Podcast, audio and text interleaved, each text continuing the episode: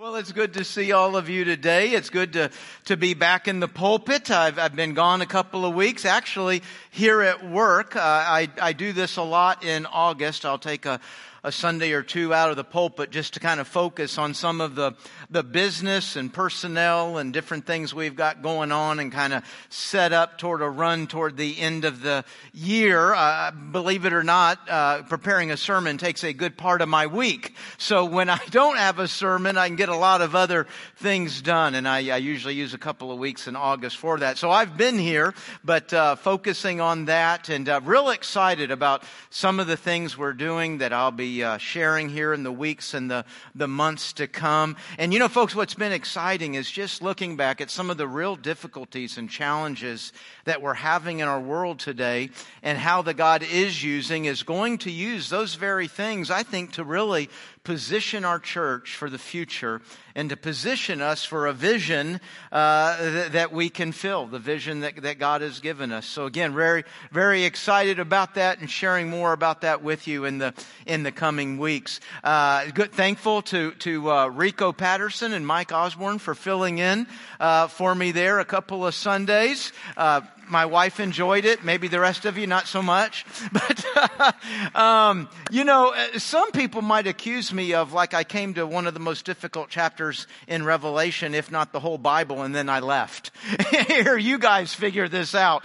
But uh, they did take on a, a challenging chapter, and I think uh, did, did a great job with it. And so today we'll continue with uh, Revelation 17 and 18, and it's going to be about a city a very important city. You know, if I were to ask you today, hey, what do you think are the most significant city, most significant city or most significant cities in the world? I, I bet if we did a poll, we, we would probably all be calling out, mentioning the, the same three, four, five cities, right? I, I mean, on one side, it's going to be Moscow and London and Paris. On the other side, it'll be Beijing and Hong Kong and Tokyo. Maybe here in our nation, obviously we're going to think of New York and DC nations like this. And if you put all those kind of like, okay, now we've got them all kind of identified, which one of those is the most significant, most influential city. And uh, I don't know that you could actually, I think it'd be hard to nail it down to one, at least authoritatively, and say this is the one. I might lean toward like maybe a New York City, uh, just because not only not only does it so represent the commerce and the finances uh, of the United States, but even to a certain degree, the whole world. But it doesn't stop at finances. I mean, New York City gives us a, a, a culture of fashion, a culture of entertainment, a, a culture of travel. There's just so many ways New York T- touches the whole world. Now, again, everything I just said about New York could be said about some of these these other cities also. Now, while I said I think we would all mention kind of the same cities, I, I think there's two uh, that I didn't mention. One, I think if we thought about a little bit more, we might throw it in there. The other one, I don't think we would ever come up with. I, I, I think a city that might make like a second tier uh, would be Jerusalem, right? I, I, don't think of influential cities. Most of us is coming right out of the gate with Jerusalem right away. But you know what? You can historically say this. It is the most fought over piece of property, piece of real estate, past, present, and future. So obviously something pretty significant is, is happening right there. So Jerusalem might climb into that list of really significant cities. Now one that nobody's going to mention is Babylon. But, but Babylon belongs in that list. Now, the reason it's not on our radar is it kind of fell off the radar, oh, I don't know, a couple millennia ago.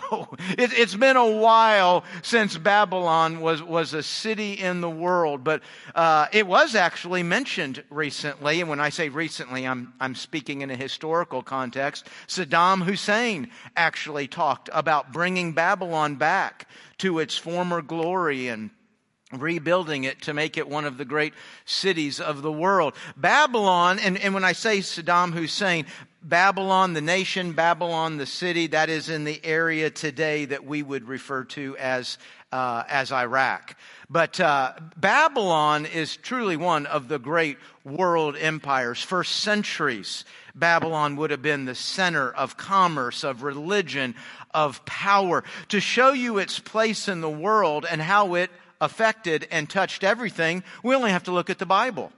I mean, the Bible covers a, a, 1500 year time span of human history. And the most mentioned king in the Bible that's not Jewish, there's a lot of Jewish kings mentioned in here, but the most mentioned king in the Bible that's not Jewish is a king from Babylon, Nebuchadnezzar. The second most mentioned city, now the first would be Starts with a J. We just talked, yeah, Jerusalem. Jerusalem is the most mentioned city in the Bible. But the second most mentioned city is not another city in Israel. The second most mentioned city in the Bible is Babylon. 260 times Babylon is mentioned in the Bible. So that, that shows you, I mean, I mean, when you're a city of influence, you get mentioned everywhere and it shows up in the scriptures. Babylon covers the entire breadth of the scriptures. I mean, here we are today. We're going to be looking at that in Revelation in 17 and 18, literally the closing pages of the Bible. And do you know where Babylon's first appearance is? All the way at the other end at the very opening. Genesis chapter 11, the Tower of Babel. Babel, Babylon, same word in that language. It's all, that's where it started. That's where it got its start. And, and Babylon there was more than a city. Babylon was a way of thinking. It was a way of thinking that said, we don't need you, God. We don't need you to, to bring about justice. We don't need you to bring about pleasure. We don't need you to bring about the lives that we want. And really what the Tower of Babel was ultimately about is, Lord, we don't even need you to get into the heavens. We can do that on our own. And they, they built this tower for that purpose. And God looked at the tower and I'm guessing he kind of chuckled and said, that's cute. And then he just plunked it over. but then a mystery. You remember we talked about the word mystery, I don't even know what it was, four or five weeks ago? And we said a mystery isn't something confusing or that can't be known. A, a, a mystery is something we know because God reveals it. And so a mystery is God's allowance, God's use of things like Satan and sin and evil and their presence in the world. Well, another mystery is Babylon and what happened that day in Genesis 11. Because while God knocked over the physical structure, He let a structure get built in our hearts, in the hearts of humanity. He let that structure get built. And what we're going to see in Revelation 17 and 18 is God finally knocked down that structure. God finally deal with that. In Revelation 17 and 18, we're not coming to an event, okay, at this point in the, in the tribulation, this is where 17 happened or this is where 18 happened. Revelation 17 and 18 are kind of an overview of what the whole tribulation has been about. We have just come through the entire tribulation and now it's looking back on it and God said, and here's what I was doing through all of those judgments. So Babylon is absolutely so significant to the story of the revelation, to the story of, of, the human story and how it relates with God. And the funny thing about that, so significant is we're not even actually sure what Revelation 17 and 18 means when it says Babylon. What, what, are you referring to there, Lord? And there's a couple leading ideas. One is that it's not so much a city as it is an area. At the end of First Peter, uh, he refers to Rome as a Babylon. And the early church fathers, uh, the reformers, all, I mean, like, like unanimously kind of looked at Rome as Babylon. Now, when we say Rome, we're not talking about a city in Italy. We're add the word empire. We're talking really about what you and I today would refer to as Europe or the European Union. If you study the Antichrist, you're going to learn about 10 leaders around him. A lot of that are going to take that as 10 leaders from Europe, the leaders of those nations. And so when they, they're, going to look and say, when we're looking at, at Babylon, we're talking, we're talking about the influence and the leadership of that area of the world over the whole world. And then there'll be others that'll say, ah, don't, don't get caught up in geography.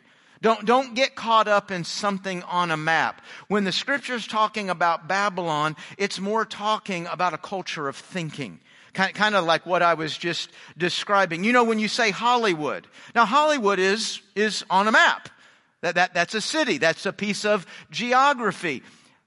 But when you think about Hollywood, it's more its pervading influence, not only over our country, but over the whole world. Hollywood is a culture of thinking. It is a culture of values. It shapes how we think. And so some would say that's how the word Babylon is being used. It is a culture of thought, a culture of values, and the way people think. And then a third view would say, no, take it as literal as it says there. It uses the word city. Take it as a, a great city, uh, Babylon, that it's going to be rebuilt, that it will reach its former glory. There are good arguments for all three of these. When we read these in a moment, you're going to think a lot of this, boy, it really does sound like it's talking about a thought a, a system over the world. And then there'll be other places where it looks like a city's burning right there. It looks like that's an actual place. I actually, I think I lean toward taking it could be an element of all three of these things. I, I, I, really do believe we're, we're going to see elements of all three of these ideas encapsulated in what Babylon is. So let's find out what it is and what is going on there. Turn with me to, to Revelation chapter 17. Now, if you are new to our church, or especially if you've been here like maybe or, or listening the last uh, two, three, four Sundays, because like last week we were in chapter 13. So you might be wondering, well, wait a minute, what happened to 14, 15, and 16? So as of today, we have covered every chapter of Revelation. And we've read out loud most of the verses in every one of those chapters. But the last, oh, two months, we've taken some of that thematically. Like back in June, when we were outside worshiping. Remember way back then? I mean, I think it was like literally over two months ago. In one message, I looked at all of the judgments. Well, that was chapter 6, chapter 8, chapter 11, and chapter 16.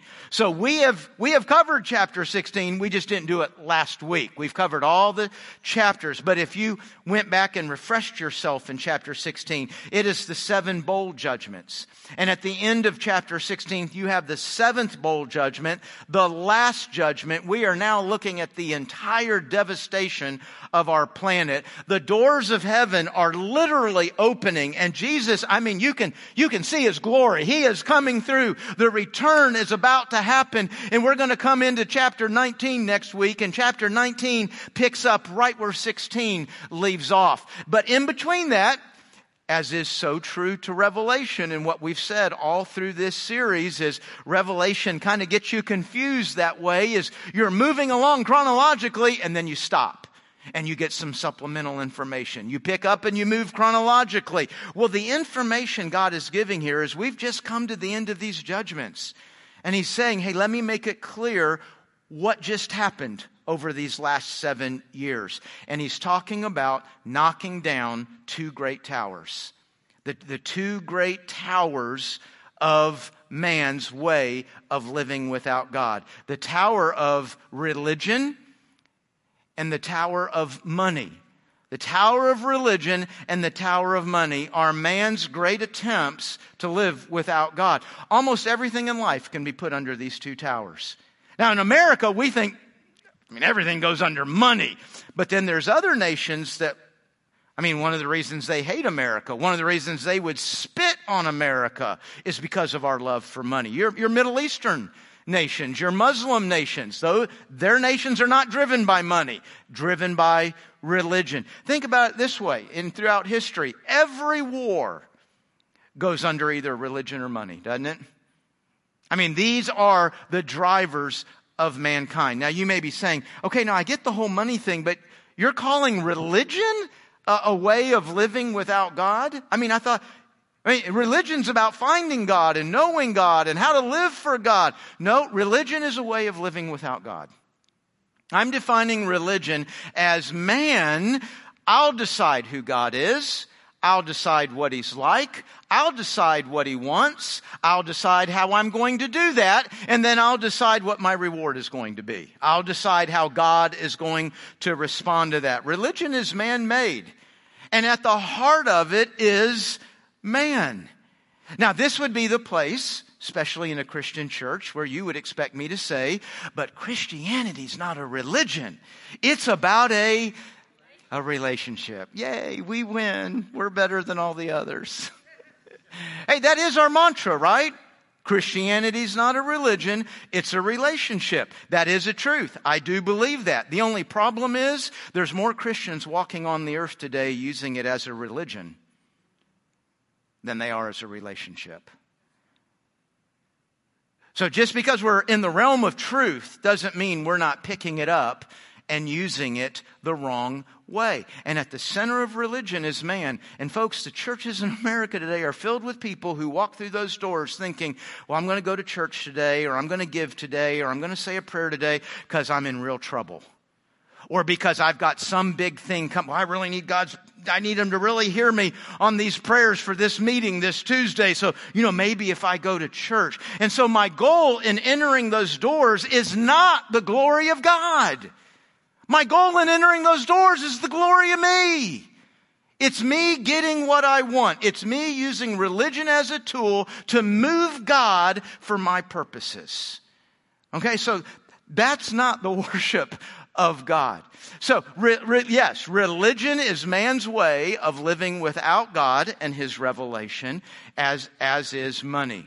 And, and what we're about to see in chapter 17, we're going to see God knock down the money I mean, the religion, and then we're going to see him knock down the money. So, chapter 17, let me begin in verse 1, and I'm going to warn you right now, you're not going to see the word religion one time or, or gods or false gods or anything like that. But I, I promise you I'm going to come back and connect the dots. Chapter 17 verse 1. Then one of the seven angels who had the seven bowls, okay, we just came out of chapter 16. John is watching these angels pour the bowls of judgment out. And then he says, hey, one of those seven angels came to me and said, come, I will show you the judgment of the great prostitute who is seated on many waters. What in the world does that mean? Now, there's an interpretive principle in, in, in, the Bible that, that basically says, let Scripture interpret Scripture. When we don't know what something means, let the Bible tell you what it means. And sometimes it takes some effort. Sometimes you gotta know where to go. You, you, you, you gotta know how to find that passage. This particular one is super easy. If you'll just go 14 verses further, or 13, let me do my math right. Uh, no, 14. Uh, go to verse 15 and you'll see the, the definition of these many waters. And the angel said to me, the waters that you saw where the prostitute is seated are peoples and multitudes and nations and languages. This, this prostitute is seated on the waters. Well, what are waters? It's peoples and nations. Well, why does he call it waters? I don't have a clue, but he told me what it means, so I don't care. that, that's what it is. And the idea of seated is that this, this prostitute is seated over, this prostitute is ruling over all the peoples of the world, all the, the nations of the world. So when you hear the word seated, think of seated over, ruling over, because we're about to see her seated on something else pretty significant. Verse 2 with whom kings of the earth have committed sexual immorality, and with the wine of whose sexual immorality the dwellers on earth have become drunk. And he carried me away in the spirit into the, into a wilderness, and I saw a woman sitting on a scarlet beast that was full of blasphemous names, and it had seven heads and ten horns.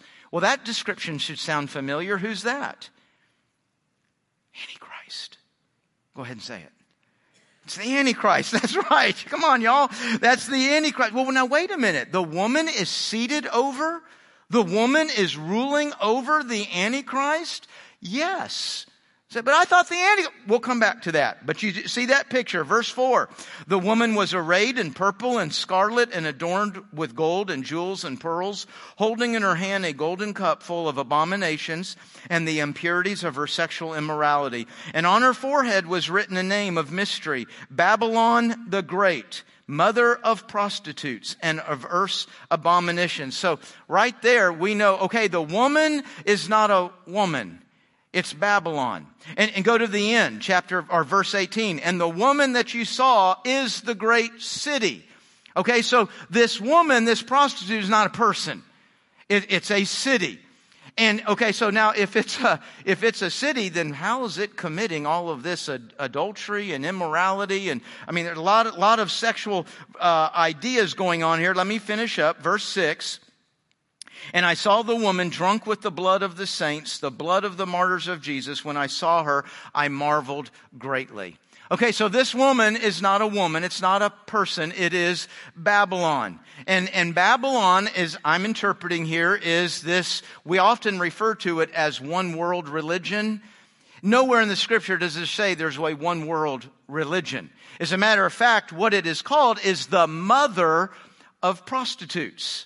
So the, the mother is what? The source of something. Out of this world religion that will encompass the world flows all of the other religions, all of the other false ideas, the false gods. There, there, there's all kinds of false religions all over the world, but they all proceed out of this one way of thinking, this one thought that is being described here as Babylon. You say, okay, but now why and how are you interpreting that as being a religion? You know, all, all through the, the biblical story, uh, God calls leaving him, betraying him, going to other gods. Did you know he calls it adultery? He says, You're committing sexual immorality against me. Why, why does God use that language? You know, I think if you've experienced it, or even if you haven't experienced it. There's just a sting in saying the word betrayal. There's a sting that goes with sexual immorality and, and sexual unfaithfulness. I mean, that is a word we can all kind of feel on some level, some, some, more than others, right? But we can all kind of feel it. And folks, God is our great lover. He is the one who has loved us purely and rightly and always faithfully. And out of that love, He revealed. He revealed who He is. He revealed what He's like. He has revealed what life is. He has revealed what the afterlife is. He's revealed how you and I can know God and know the afterlife, how we can enjoy God and, and enjoy the afterlife. God has revealed all of that. And in love, we received it. And then we betrayed it. And when I say we, I'm talking about humanity, okay? Not, I'm not talking to you personally, okay? Just saying we as humans, we, we betrayed God's love. We cheated on the revelation that He gave us, and we went running after false gods false ideas. We went running after lies to find worth and value and meaning and significance and power and revenge and justice. We go running after all kinds of things except the truth that our tr- genuine true lover gave us. And God says, you know, when you're out there running after those things, I, let me tell you what that is for me. That's adultery. That, that's adultery and that is immorality. So a, a, Hebrew would read this language, read all this imagery, and know, oh, God's talking about false gods here. Eh, God's talking about people, nations running after the lie, running after these false gods that ultimately they control. Because at the end of the day, the one great world religion is I'm God. That, that's the great religion. I'm, I'm God. I, I can do this on my own. So, that, that is, that is, that is the, the religion tower that is being focused on here. And yes, it is over the Antichrist for the first three and a half years. The Antichrist is a very smart dude. He's figuring out what's going on. He's getting things in place, allowing the world order to get to where he needs it. And for a time, it will serve his purposes. And those 10 other kings, those 10 other leaders with him, they, they will, they will yield to this religion leading. Again, in my understanding, this is after the rapture.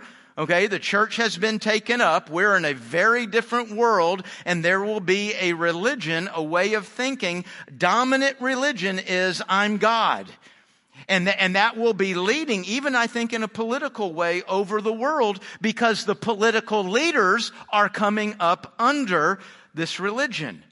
Now, they don't respect it, and they will ultimately do away with it. As a matter of fact, let's not wait till ultimately. Let's just read it. Verse 16. And by the way, it actually begins in about verse 8, verse 9. You see a fuller description, but I'm going to pick up in verse 16.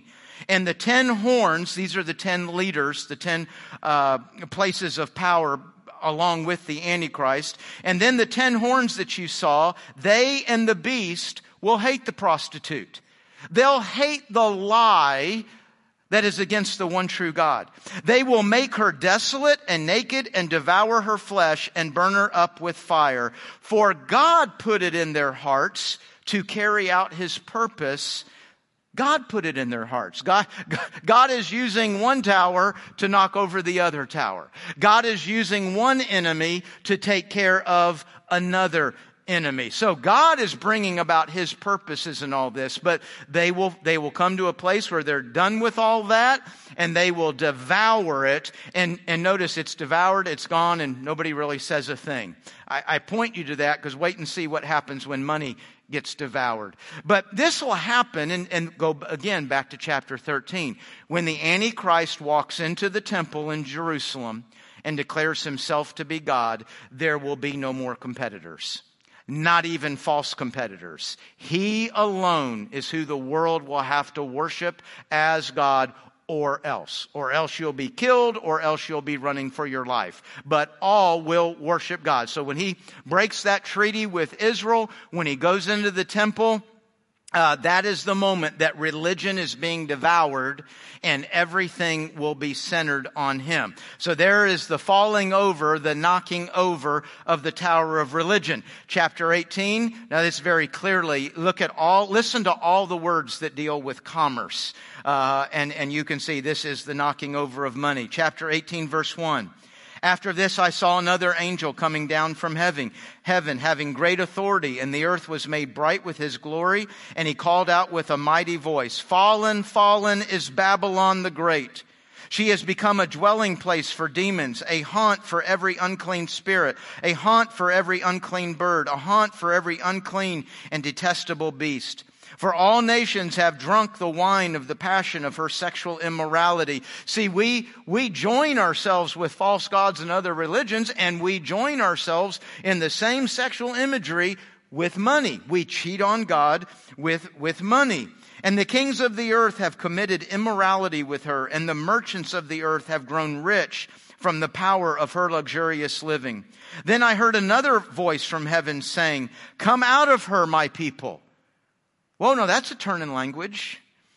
We, have been talking about the world and false gods and all the people following that and who are the, the rulers over that. But now all of a sudden, my people, God's saying, hey, my people, you, you come out of her.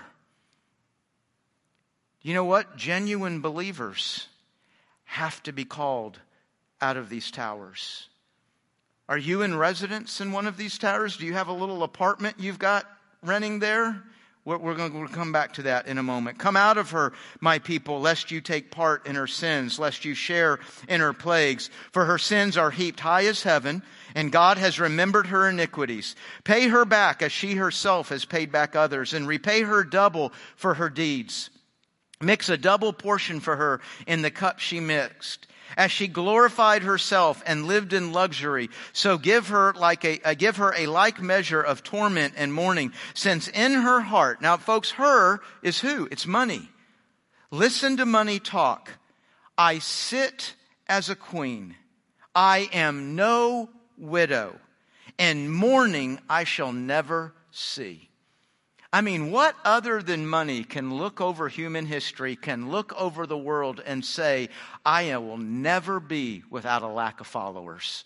I will never be without a lack of people pursuing me for peace, happiness, power, meaning, revenge.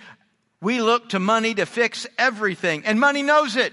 Money knows I will never be without people who adore me. Verse 8. For this reason, her plagues will come in a single day. Death and mourning and famine, and she will be burned up with fire, for mighty is the Lord God who has judged her. God used the Antichrist to take down religion, and God himself took care of money. He brought down that. And the kings of the earth who committed sexual immorality, lived in luxury with her, will weep and wail over her. They see the smoke of her burning. They will stand far off in fear of her torment and say, Alas, alas, you great city, you mighty city Babylon, for in a single hour, that's the second time that's been said, for in a single hour your judgment has come. And the merchants of the earth weep and mourn for her, since no one buys their cargo anymore. And if you just look from verse 12 on, it's all again language of commerce. Verse 17, for in a single hour all the wealth has been laid waste. Verse 21, then a mighty angel took up a stone like a great millstone and threw it into the sea, saying, So will Babylon, the great city, be thrown down with violence. And here's the key, and will be found no more will be found no more. So chapter 17, we have the falling of the tower of religion. Chapter 18, we have the falling of the tower of money. Babylon, Babylon, alas, alas, a single hour, a single hour, a single hour. Repetition in the Bible usually is communicating certainty and swiftness. This is certain to happen, and when it happens, look out. It's going to come and it's, it's going to come on fast. Babylon is here is money being laid waste laid waste in, in just a single hour. You know, I, I would almost say, can you imagine that happening? And it's hard to imagine until until our lifetimes. I mean, change comes so fast in our lifetimes. You know, you get you get prior to 1900, people would live their whole lives and see one or two changes. And some may see little to no change at all. I mean, there's a war over there, and this nation changed over there, and oh, we invented flight. And there, and you know, there'd be these different things happening. But so many people would live their whole lives and see almost nothing change. You and I, it's almost like the change of the week, isn't it? I mean, how many things have we seen invented in a year? How many things have we seen destroyed in our lifetime? Man, we woke up into, we came out of, uh, we came out of Valentine's saying, okay, Easter's next. And by the time we got to Easter, we were living in a different world. I mean, change comes so quickly. And so now when I say, can you imagine this kind of change happening? It's a little bit easier to imagine. What may be hard to imagine here is the utter de- devastation of it all. Think of when 9-11 happened. Man, it wasn't but, and I don't remember the timing and I didn't look it up, but it wasn't but, what, two or three days before, before President Bush was out there standing on that rubble, remember with the bullhorn? and giving that rally cry and we're, we're coming back and we're going to rebuild and, and boy, you know, we, man, we want to hear that. We want to be rallied. We, we, we can conquer. We can overcome. The witnesses of this realize there's no overcoming. There's not a we're going to rebuild. They're going to, they're going to see this devastation is forever. I'm not sure we have today one city that represents all this, at least in a financial way. I think you'd almost have to imagine New York, London, Hong Kong, and Tokyo, our, our, our major markets. You'd have to imagine those four cities utterly being devastated in a moment. Devastated in a way that is, if we were here watching all that, we realize there's no rebuilding here. There, there's no redoing this here. Chaos is now the norm. Devastation and chaos is, is now our lives. We would have to imagine that. When God knocks over a tower, it's, it's, it stays down, which is why he says, Come out of her. A lot of information here on Babylon. Not what we usually come into Revelation for. When we come into Revelation to, to find the Antichrist, to find the return of the Lord, maybe to learn about those judgments. You know, interesting fun little fact. There's more information about the fall of Babylon than there is the fall of the Antichrist or even the fall and judgment of Satan. Revelation is about God dealing with towers that were built back in Genesis 11. Towers built in, in, in the heart of every single person. And that's why in the middle of all this, as God is just explaining why all this happened, He actually has to speak to His own people. My people! You know what? I would assume that most of us sitting here have not put our faith and trust in money for life and life eternal.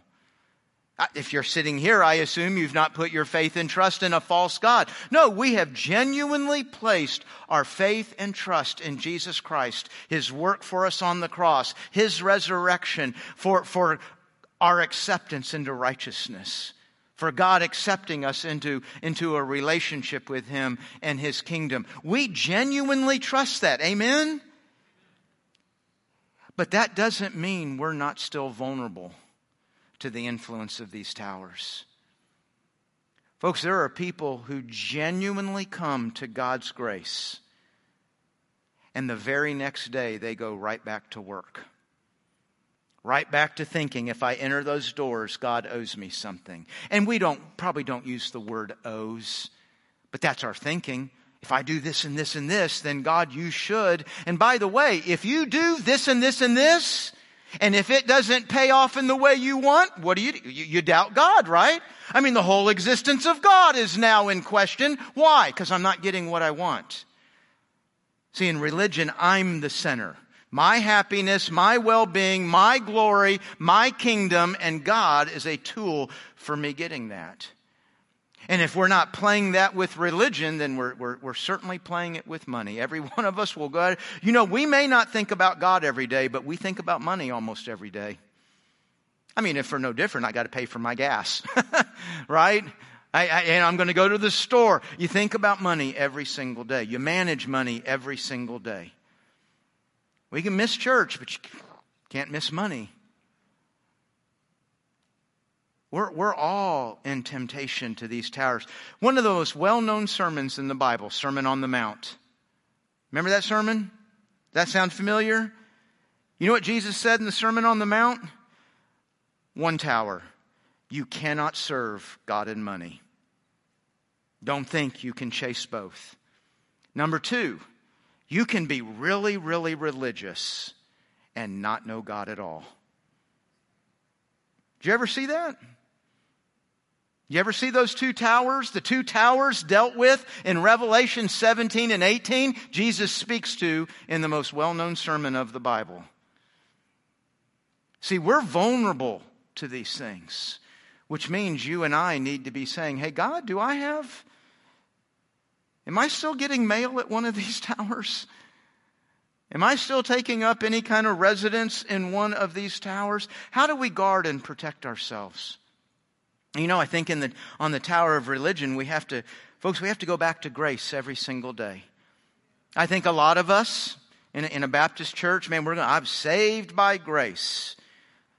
But I think too often we take that phrase, and what that phrase is referring to is a date in our lives, a moment in our lives when we understood the cross and we came to the cross but when we leave the cross, we go right back into a, a tick for tack. Hey, God, I'm doing this, so I'm kind of anticipating you're going to do that.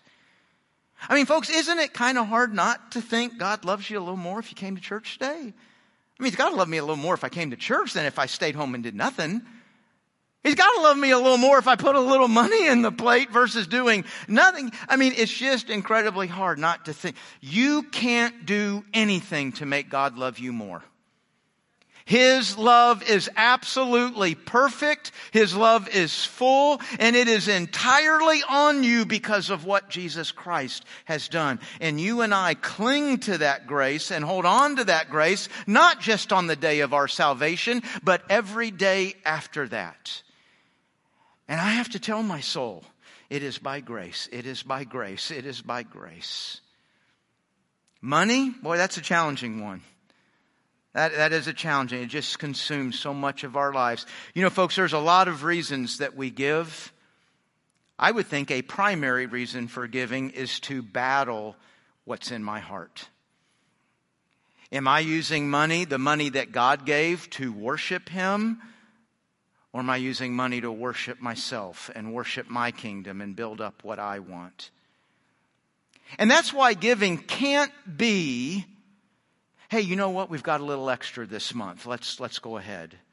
Or, oh, here, here comes the plate, which we don't pass a plate anymore, but, you know, here. That's called a tip. That's not giving. Giving must be, and I'm not talking about what some demand God's had on you or else you won't be blessed. I'm talking about the towers that we're fighting. Giving needs to be systematic and disciplined. The same way you pay your mortgage.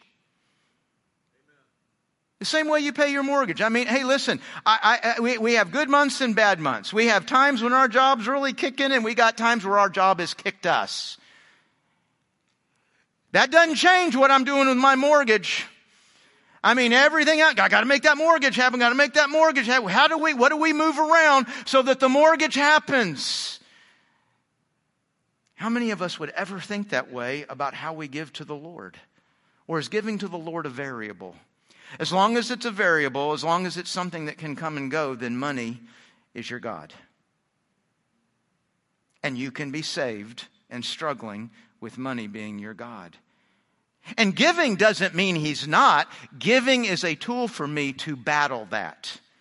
It is a tool for me to battle the influence that money can so subtly have on my soul. So there's two ideas grace and giving. There may be other ideas. But first of all, it becomes, it's me becoming aware and takes wisdom. And I think we achieve that through prayer. We need the wisdom to see where we're living in these towers. Because Jesus wanted you today to know come out of her. It's not a message for the world, that's a message for you. Come out of her. Those towers are coming down. I'll save you, but you'll be injured when the rubble comes down. These aren't towers of the future. These are towers that have been with us every day of humanity and that are reigning over this world today. What did I say? Think every war, every war under one of these two towers. Do you have an address there? Come out of her. Let's pray. Heavenly Father, I thank you for your perfect and beautiful and good love. A love that reveals to me who you are and what you're like and how I can enjoy that. A love that forgives, a love that gives so much grace.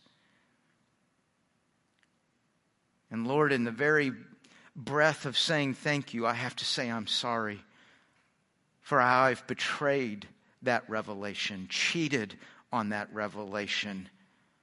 I've abandoned truth to hold on to lies. God, forgive me for that. Forgive us for that. May we come out of those towers and not be found in them. Guide us, Lord, in how we do that. Thank you for the truth of your word and that it's always here with us. The earth withers, or the, the grass withers, and the flower fades. But the word of our God stands forever. In Jesus' name we pray. Amen.